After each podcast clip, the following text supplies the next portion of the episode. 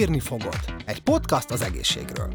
Vitaminokról, probiotikumokról, szuperélelmiszerekről, táplálkozástudományi tényekről és tévhitekről.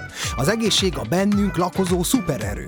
Segít, hogy bírd a legnagyobb kihívásokat is. Tegyél érte, hogy ez az erő ne csak vered legyen, de veled is maradjon. Az Actimel több mint 20 éve azon dolgozik, hogy hozzájáruljon az emberek immunrendszerének támogatásához. A Bírni fogod az Actimel podcast sorozata, melyben a kiegyensúlyozott táplálkozás szakértőivel járjuk körül az immunrendszer támogatásának témáját a vitaminoktól és a sporttól indulva egészen az élő kultúrák szerepéig. Ma már minden információ elérhető. A tudatos táplálkozásról például 252 ezer találatot dob ki a barátunk a Google. Vajon ki tudjuk választani ennyi találat közül a hiteles forrást? Az információ az élelmiszerek csomagolásán is ott van előttünk, de elolvassuk és értjük is azt, amikor két joghurt közül szeretnénk választani? Sziasztok, ez itt az Actimel Podcast negyedik adása, én pedig Sasdani vagyok. Ismét itt van velem Szőlősi Réka élelmiszer szakértő, a FÉSZ, vagyis a Felelős Élelmiszergyártók Szövetségének szakmai és kommunikációs vezetője. Rékával ma lerántjuk a matricát a vitaminokkal dúsított élelmiszerekről, és belesünk átlagos tápértékadatok és referenciabeviteli értékek kulisszái mögé is. Szia Réka! Szia Dani! A legutóbbi részben azért érintettünk már elég sok területet, élelmiszer biztonságról beszéltünk, előkerült itt a chips versus házilag elkészített sült krumpli esete. Magam is elég sokat okosodtam már, de azért még így is maradtak kérdések bennem, és igyekszem most is így a, a fogyasztókat képviselve megfogalmazni azokat a kérdéseket, amik minden bizonyal mások fejében is megfogalmazódtak. A legelső, és talán a legegyszerűbb, hogy amikor sétálgatunk a bolcok polcai között, és kezünkbe veszünk egy-egy terméket, akkor olykor-olykor kisebb lexikont látunk az élelmiszerek alján vagy hátoldalán, az élelmiszer címkékre gondolok, amit szerintem egyre gyakrabban olvasnak már a fogyasztók, és egyre inkább tudják, hogy mit hol kell keresni rajta. Mi szerepel amúgy így az élelmiszer címkéken? Mi kell, hogy szerepeljen a címkéken? Nos, hát ez egy száraznak tűnő téma, de első látásra, de igazából nem az. Az élelmiszer címke nekem azért a kedvencem, vagy azért szeretek erről beszélgetni, mert tulajdonképpen az élelmiszer címke szerintem az a megtestesülése az összes problémának egyben, ami mi fogyasztóként általában felmerül bennünk az élelmiszerekkel kapcsolatban. Az élelmiszer címkét egyébként élelmiszer jelölésnek hívjuk egészen tudományosan, vagy találkozhatunk ilyen megfogalmazásokkal, és ez azért fontos ezt vagy hát nem fontos, de érdekes kiemelni, mert ma már nem csak azt szabályozza a törvény, hogy mit és hogyan kell az élelmiszerek címkén feltüntetni, hanem a globális kommunikációra gondolva ma már nem csak fizikailag az élelmiszeren kell megfelelni ezeknek a szabályoknak, hanem a róluk szóló reklámoknak, akármi mindenféle műsoroknak. Hát gyakorlatilag amit információt közünk a fogyasztókkal, az nagyon alaposan és körültekintően le van szabályozva. Ugye az élelmiszer címkén fogyasztóként legfontosabb dolgokkal általában hátul találkozunk, hogy egy általában egy élelmiszernek van csomagolása van, hogy több, több oldala van. A front oldalnak hívjuk azt, ami szembenéz velünk a boltba. Ezen ugye általában föl van tüntetve, hogy maga a termék az micsoda. Ezt nagyon pontosan meg kell nevezni. Érdekesség, hogy, hogy a, például, hogyha csokis fagyinak csak azt a fagyit lehet hívni, amiben valóban csoki van, és nem kakaópor. Ezzel a példával arra szeretnék rámutatni, hogy egy rettentően technikailag megvan ez adva, tehát hogyha egy terméken valami nagyon idétlen nevet látunk, tehát ez a érbevonós, nem tudom, masszával borított akármi, ezt nem a gyártónak a kifacsart természete okozza, hanem ez az előírás. Tehát, hogy e- egyrészt ezzel legyünk tisztában. Vagy például, hogy a vieslit nem mindig vieslit látunk, hanem rúd, nem? Tehát, hogy pulyka rúd, vagy, vagy hasonló, tehát ilyen hasonló megnevezések. Ez, ez nagyon, nagyon okos felvetés, mert pont ezt erre akartam kitérni, hogy van egy úgynevezett magyar élelmiszerkönyv, ami egész egyszerűen tartalmazza azoknak a termékeknek a leírását, amelyeket leggyakrabban fogyasztunk mi magyarok, és ezek a nevek úgymond védettek. Tehát, hogy mondjuk a virslire visszatérve, az élelmiszerkönyv azt mondja, hogy a virsli, virslinek azt a terméket lehet nevezni, amiben most nem akarok tévedni, x százal, legalább x százalék hús van. Amiben nincs annyi hús, vagy más irányban eltér az összetevője a virsli definíciójától, akkor azt nem lehet virslinek hívni. És ezért vannak ezek a kreatív nevek, a Rudacska Co. Tehát ez, ez, ez, ez, amivel mondjuk itt találkozunk a frontoldalán az élelmiszereknek. Na most, hogyha hátra megyünk, akkor ott meg egyik legfontosabb lista, amit böngészni érdemes, az az összetevők listája. Az összetevők listájáról azt érdemes tudnunk, hogy kettő dolgot mindenképpen. Az egyik az, hogy mennyiségi sorrendben vannak föltüntetve rajta a dolgok, tehát ami előrébb van, abból több van az élelmiszerbe. Hogyha mondjuk a cukorcsökkentésre figyelünk, vagy kevés cukrot akarunk tenni, akkor érdemes mondjuk két adott terméket összehasonlítani, akkor amelyben előrébb van a cukor a listában, az azt jelenti, hogy abban több cukor van már eleve. Másik, amit fontos tudni róla, azért is, mert egyre több a tápanyag érzékenység, meg allergia, hogy jogi előírás az, hogy az összetevők listájában ki kell emelni valamilyen grafikai módon az allergén, allergén összetevőket. Ugye, és az allergének pedig van egy hivatalos listája, és ennek alapján működik ez. Tehát, ha megnézek egy élelmiszert, és abban alá van húzva, vagy ki van vastagítva egy összetevő, az azt jelenti, hogy az potenciális allergén. Ezen kívül, tehát az összetevők listáján kívül ma már kötelező szinte az összes élelmiszeren az úgynevezett tápértékjelölést feltüntetni. Ez azt jelenti tulajdonképpen, hogy annak az adott élelmiszernek a 100 gramjában, vagy 100 milliliterjében, függetlenül attól, hogy ez az élelmiszer egyébként úgy van becsomagolva, hogy 100 gramnál több vagy kevesebb van benne, 100 gramjában mennyi fehérje, só, cukor, stb. található, és azt jó tudni, én gyakran megkapom ezt a kérdést, hogy miért nincs ráírva például az élelmiszerekre, hogy van-e benne koleszterin, vagy transzsír, és erre az a válasz, hogy ez, hogy mit lehet abba a táblázatba beleírni, ez is meg van határozva. És még az is, hogy milyen sorrendben kell ott legyen.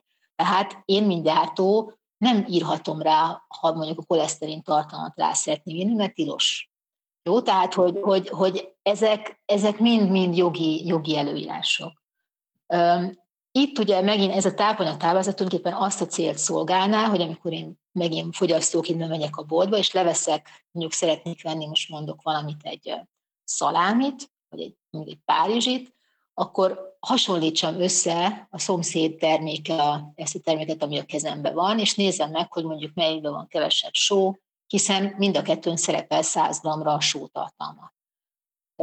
És ráadásul még az is szerepel, hogy az a, az a sótartalom, az a napi ajánlott beviteli referencia értéknek hány százalékát tartalmazza.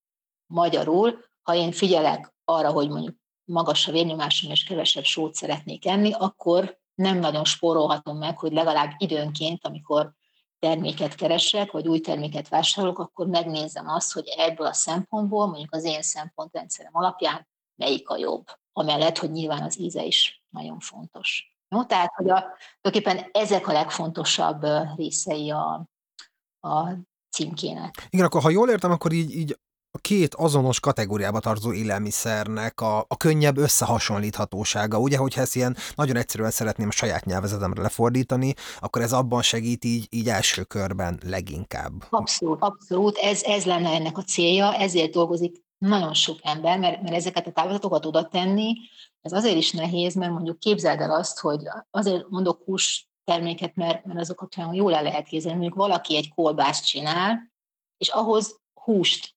ledarál. Most az, hogy annak az adott sertésben mennyi volt a zsír meg a húsnak az aránya, azért az nem standard. Viszont a, annak a tápértékelésnek meg, meg, meg stimmelnie kell. Van egy kis tolerancia küszöb vagy, hat, vagy mező nyilván, de, de azért, hogy ezeket nagyon pontosan kell kiszámolni, meghatározni, és hát utána meg úgy gyártani a terméket, hogy az mindig annak megfeleljen. Tehát, hogy, hogy itt azért emögött hihetetlen mennyiségű munka van. És hogyha te, te magad vásárolsz, és kezedbe kerül két azonos kategóriájú élelmiszer, akkor te milyen preferencia szerint választasz?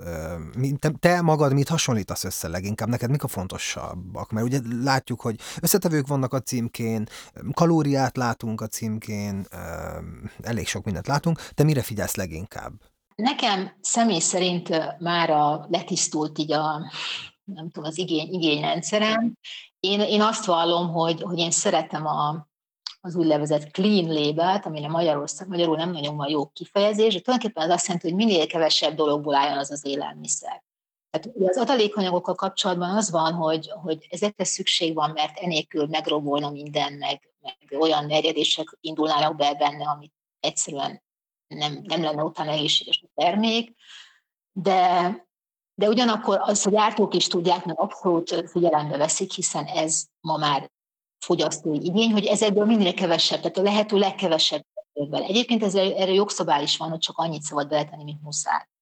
Tehát én azt szoktam nézni, hogy, hogy általában amikor ez számomra lehetséges, akkor még akkor is, hogyha drágább egy élelmiszer, inkább kevesebbet veszek belőle, de az élelmiszereknél azért nagyjából el lehet mondani, hogy ami drágább, az egyben valamilyen szempontból jobb minőségű is. Tehát nekem ez a vezérlő elvem, hogy megpróbálom az adott kategóriában a számomra megfizethető legjobb minőséget kiválasztani, ez pedig leggyakrabban az összetevők alapján lehet megállapítani. És ez így nagyon változott az elmúlt évekhez képest? Tehát, hogy korábban kevésbé ez volt szempont, vagy most azért, hogy a, a hétköznapjaidat is, és a, a munkád is e köré rendeződik, ez miatt vált ennyire fontossá, vagy, vagy egyszerűen tényleg az igényeid így változtak?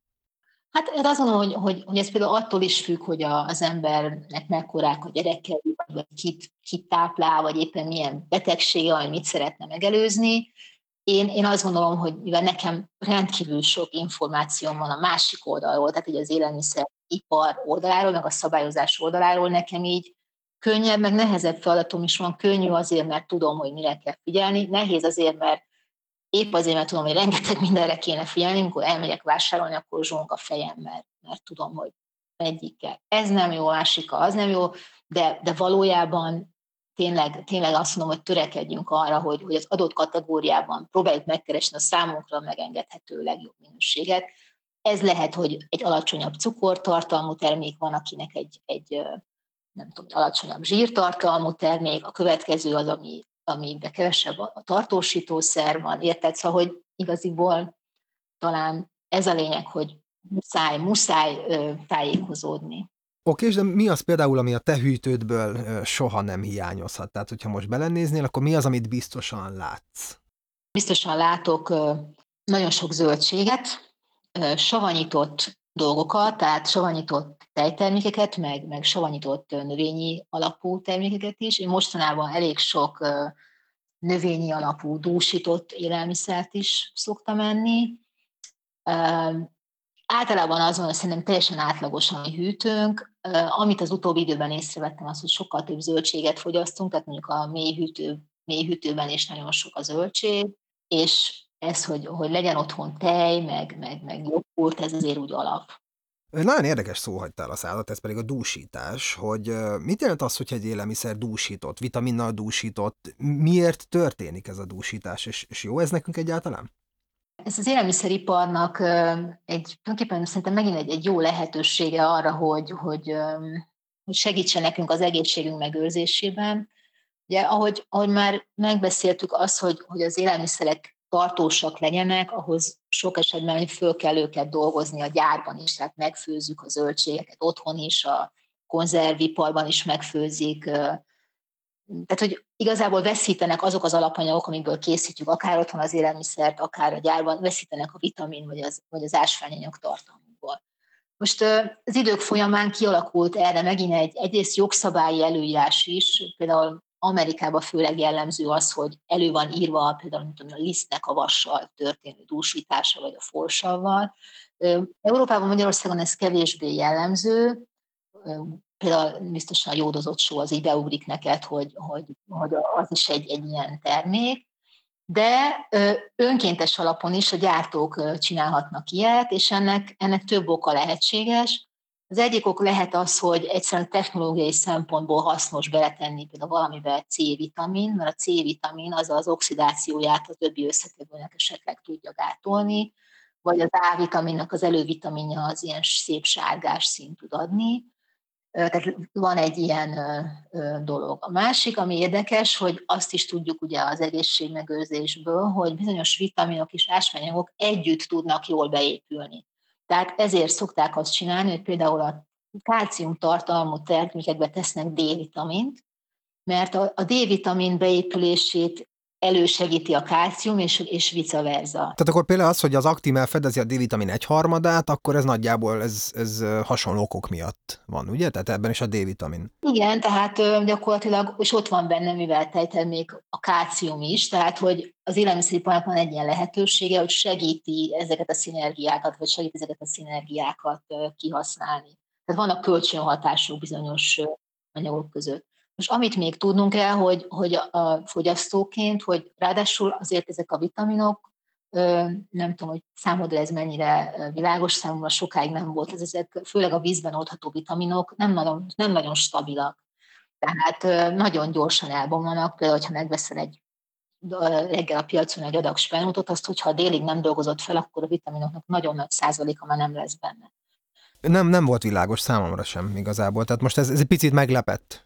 Igen, tehát hogy ezeknél a, a gyorsfogyasztott élelmiszereknél szokták mondani, de hát annak már nincs vitamintartalma. Most a rossz hír az, hogy ez vizsgálatokkal igazolható, hogy mivel ezeket nagyon gyorsan, például a zöldbors esetében sokszor négy órán belül a szedés után lefagyasztásra vagy hadagozásra kerül a zöldborsó, jóval több vitamin marad benne, még úgy is, hogy utána megfőzöd, mint hogyha mondjuk hazaviszed szombaton a piacról, aztán majd kedden megeszt.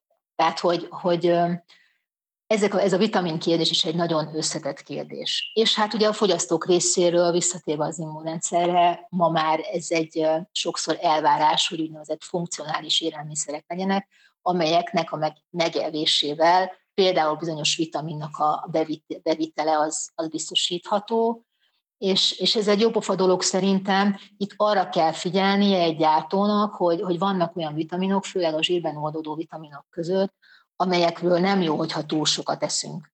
Tehát erre, erre oda kell figyelni, de megint jogszabályok vannak, hogy, hogy nem lehet annyit, annyira túlsítani egy élelmiszer bizonyos anyagokkal, hogy az aztán esetleg túladagolást okozzon erre, erre érzékeny személyeknél, de azért ez általában ez elég, ez elég kevés vitamin esetében van, és hiszem például az A-vitamin az egyik ilyen, amivel vigyázni kell. Mert hogy ugye van egy ilyen ajánlott napi beviteli mennyiség is a, a vitaminokból, de hogy ezt mi honnan tudjuk követni, hogy például elértük az adott napi ajánlott bevitelt? Mire a leg, legegyszerűbb módszer? Amikor, amikor dósítják az élelmiszereket, tehát hozzáraknak pluszba még vitaminokat, vagy ásványanyagokat, vagy mindkettőt, akkor ezt megint ebben az előbb említett tápanyagtáblázatban egy külön oszlopában fel kell tüntetni, hogy ez a, a ajánlott napi beviteli referencia érték, illetve adott esetben ennek a, a még biztonságosan fogyasztható mennyiség felső határának hány százalékát teszi ki abból a termékből 100 ml elfogyasztása. De mondom, emiatt nem kell, nem miatt nem kell aggódnunk. A probiotikumot említetted, meg itt a, a, a korábbi részben is beszéltünk már picit róla, de hogy miért nem hallani probiotikumokat tartalmazó élelmiszerekről ma Magyarországon? Ezt, ezt, ezt nem is találom a címkén meg, ugye, hogy probiotikum? Igen, igen, igen. A probiotikum egyébként ez egy érdekes sztori, csak ilyen aranyos történet, hogy egyéb, egyébként az 1900-as évek elején egy Ilja Mecsnyikov nevű később Nobel-díjas Nobel-díjat kapott tudós figyelt fel a, a probiotikumokra, méghozzá oly módon, hogy ez, ez, egy, ez egy orosz ember volt, de aztán átköltözött Párizsba a Pasteur intézetbe, és ott elkezdett azon, vagy elkezdte megfigyelni még korábban orosz meg bolgár nomád törzseknek a szokásait, és azt vette észre, hogy ezek az állandóan vándorló emberek vagy családok sokszor azt csinálják, hogy a ló háton viszik magukkal a tejet, és aztán ez a tej megerjed. És ebből nagyon sokat fogyasztanak, fogyasztottak, és azt vették észre, hogy akkoriban nagyon hosszú, tehát ezek a törzsek arról voltak híresek, hogy nagyon hosszú, hosszú sokáig éltek. Tehát már az 1900-as évek elején ez az úri ember, Ilja Mesnyikov felfigyelt erre a jelenségre, és ő azt gondolta, hogy ezeknek a probiotikumoknak, tehát élő mikroorganizmusoknak köze van ahhoz, hogy, hogy valaki mennyire tudja az egészségét megőrizni.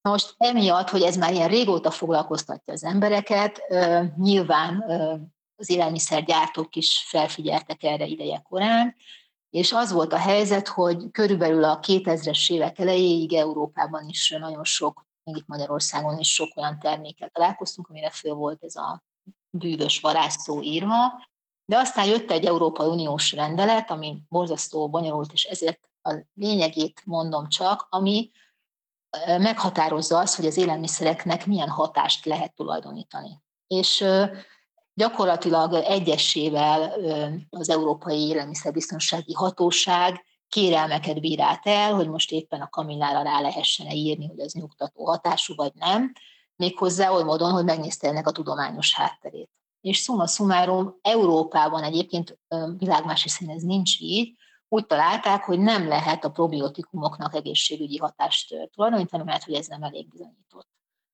Tehát administratíve elvileg nem lehet, ugye, illetve gyakorlatban sem lehet azt állítani egy terméken, ugyanakkor ugye mindenki tudja ezt, márunk is a savanyú káposztáról beszélgettünk már korábban, tehát hogy mégiscsak tudjuk, hogy ezeknek a valamilyen pozitív hatása van, a, van az élelmiszerekre. Most, egy, most a, lehet egyébként, hogy ez aztán meg fog változni, tehát egy pár év múlva megint láthatjuk majd ezt a szót az élelmiszereken itthon is, mert azt lehet látni az Európai Unióban, hogy már jó pár tagállamban, ha jól emlékszem, Spanyolországban, Olaszországban, legutóbb Hollandiában már megengedik a probiotikum szó használatát. Azt nem engedik meg, hogy ráírja egy gyártó, hogy ettől egészségesebb lesz, de a probiotikumokat tartalmaz, az igen. Tehát én úgy látom, hogy, hogy lehet, hogy ez egy pár év múlva még változni fog. Ma még nem lehet uh, ilyet, uh, ilyet csinálni. Tehát élelmiszereken Magyarországon nem fogunk találkozni ezzel a kifejezéssel. És mit láttok, a, ha, ha figyelted az Európai Unió azon tagállamainál, ahol ez fel van tüntetve, hogy ott milyen hatást váltott ki? Ott látszott valami eredmény a tekintetben, hogy így népszerűbb, vagy ezt még nem látjátok? Aha. Ezt nem tudom, ezt nem, lát, nem láttam erre való hivatkozást. Szerintem ez az oka ennek, hogy, hogy a tagállamok belátják, hogy, hogy az emberek ezt igénylik. Tehát, hogy ez nem egy olyan légből kapott dolog, vagy hogy mondjam, és, és, és erre tudományos, egyébként tudományos, meg népi tapasztalatok is vannak, hogy ezek a dolgok működnek. Tehát ez egy olyan, olyan szakmai vita, ami, ami én azt gondolom, hogy előbb-utóbb újra az asztalra fog kerülni, szó szerint, és akkor, akkor, akkor lehet, hogy ebben lesz változás. Szerintem az a lényeg, hogy fogyasztóként, ha tudatosak vagyunk, úgy is tájékozódunk erről, tájékozódunk, hogy mi az, ami jó az immunrendszerünknek, és akkor végül is a 21. században ma már az interneten, ha jó helyen keresel, akkor azért elég sok mindent meg lehet találni.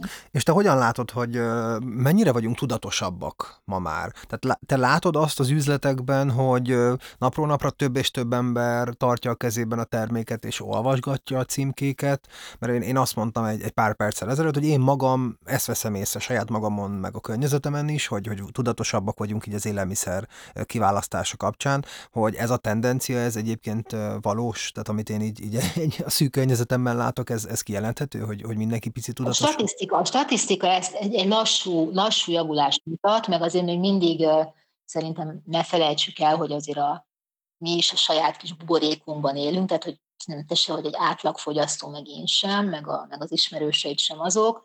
Tehát így, így összes mondjuk a magyar lakosságnak úgy azt szokták mondani, hogy ugye a 10 a körül az, aki, aki mondjuk már így tudatosabb, de azt, azt mindig a vizsgálatok megállapítják, mi magunk is csináltunk ilyen kis netes felméréseket, hogy azért egyre több embert érdekel. Tehát, hogy ez, és ez nagyon helyes, és tulajdonképpen az élelmiszeriparnak ez az érdeke, és ezt, ezt szeretnénk, mert, mert a tudatos fogyasztással mi fogyasztók tudjuk a kínálatot alakítani, mert a gyártók azt fogják gyártani, amire van kereslet. A Felkonban elhagyta egy, egy viszonylag nagy szám a, a számat, ez 252 ezer találatot véltem felfedezni a Google-on, amikor a tudatos táplálkozásra kerestem.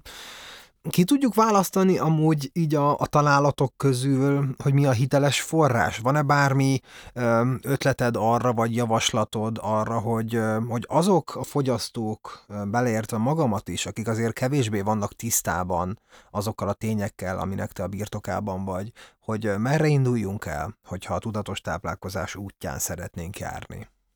Ez egy nagyon, nagyon jó, megint nagyon jó kérdés, és nehéz kérdés. Tehát az, és azért nehéz szerintem erre válaszolni is, mert, mert a táplálkozás az szerintem nagyon nagy százalékban hit és érzelmek kérdése. Mert, mert ez egy olyan alapvető önfenntartó ösztönünk, ami, amiről sokszor még a legtudatosabb fogyasztóként sem vagyunk tisztában azzal, hogy a döntéseinket valójában milyen ösztöneink, öröklött, látott kulturális mintáink befolyásolják. Tehát szerintem a tudatos szint az csak így a, így a, így a teteje. És, és olvasással ezt a tudatos szintet tudjuk befolyásolni. Én azt szoktam tanácsolni, vagy, vagy például nekünk volt egy, egy-két évvel ezelőtt egy ilyen fogyasztói kommunikációs programunk, amin pont ilyen célral próbáltuk az embereket kicsit gondolkodásra serkenteni, mert arra jöttünk rá, mikor erről a programról gondolkoztunk, hogy tulajdonképpen nyilván nem az a cél, hogy most valakit így face-to-face meggyőzünk arról, hogy ő butaságot gondolt eddig. Mert ez, ez nem megy. Hanem az a cél, és szerintem tudatos fogyasztóként ez lebegjen előttünk, akkor, amikor mondjuk források után kutatunk, vagy azon gondolkodunk, hogy hol nézzük meg, hogy, hogy próbáljuk a saját gondolkodásunkat mindig egy picit megkérdőjelezni. Tehát ahogy utaltam rá, hogy, hogy vajon miért gondolom én azt, amit gondolok, és akkor, akkor visszajön az, hogy fú, hát mert én nagymamámat láttam, hogy ő nem tudom én ezt a kolbászt tettem, most csak mondok valamit. Tehát, hogy sokszor ezek nem tudatos, nem racionális dolgok, még a legtudatosabb fogyasztónál sem. És hogyha odáig eljutunk, hogy, hogy merjük magunkat néha megkérdezni, akkor már keresni is, keresni is könnyebben tudunk. Én egyébként személy szerint nagyon bízom a, a táplálkozástudományban, tehát hogy ez nagyon érdekes ilyeneket olvasgatni. Nyilván ebben vannak különböző iskolák, meg, meg ebben sem értenek egyet még a táplálkozástudományi szakemberek sem mindenben, de az nem árt, hogyha élettanilag tudjuk, hogy, hogy, hogy mi hogy van. Tehát, hogy mondjuk a szénhidrát tehát ha elgondolkozunk azon, hogy az agyunk például mivel működik, akkor, akkor lehet, hogy egy nulla szénhitelbevitelen el fogunk gondolkodni. Tehát, hogy így, így, így biológiai lényként is próbáljunk magunkra gondolni. Hát nagyon-nagyon-nagyon izgalmasak voltak ezek a, ezek a válaszok is, és én azt gondolom, hogy aki eljutott a beszélgetés ezen pontjára, ő már biztosan a, a tudatos fogyasztó kategóriába sorolható, ugyanis tényleg számtalan izgalmas területen evezhettük át. Hogyha valaki most itt a negyedik epizódnál csatlakozott be a Bírni fogott podcast hallgatásába, annak javaslom, hogy hallgassa vissza a harmadik epizódot is, ahol szintén szőlő Ősi Rékával beszélgettem, élelmiszer szakértővel, a FÉSZ, Felelős Élelmiszergyártók Szövetségének szakmai és kommunikációs vezetőjével. Réka, én nagyon köszönöm, hogy ahogy legutóbb úgy most is a rendelkezésünkre álltál, és segítettél nekünk megérteni, hogy mit keresünk a címkéken, mitől lehetünk tudatos fogyasztók, és mik azok a, mi az a dúsítás. Szóval tényleg izgalmas fél óra volt, köszönöm szépen. Én is köszönöm a lehetőséget. Ez volt tehát a Bírni fogod az Actimel podcastjának negyedik epizódja, a Danon jó voltából. Kövess podcast sorozatunkat és tudj meg többet a benned lakozó szupererőről és annak védelméről. Én Sasdani voltam, vállak titeket a következő epizódban is. Sziasztok!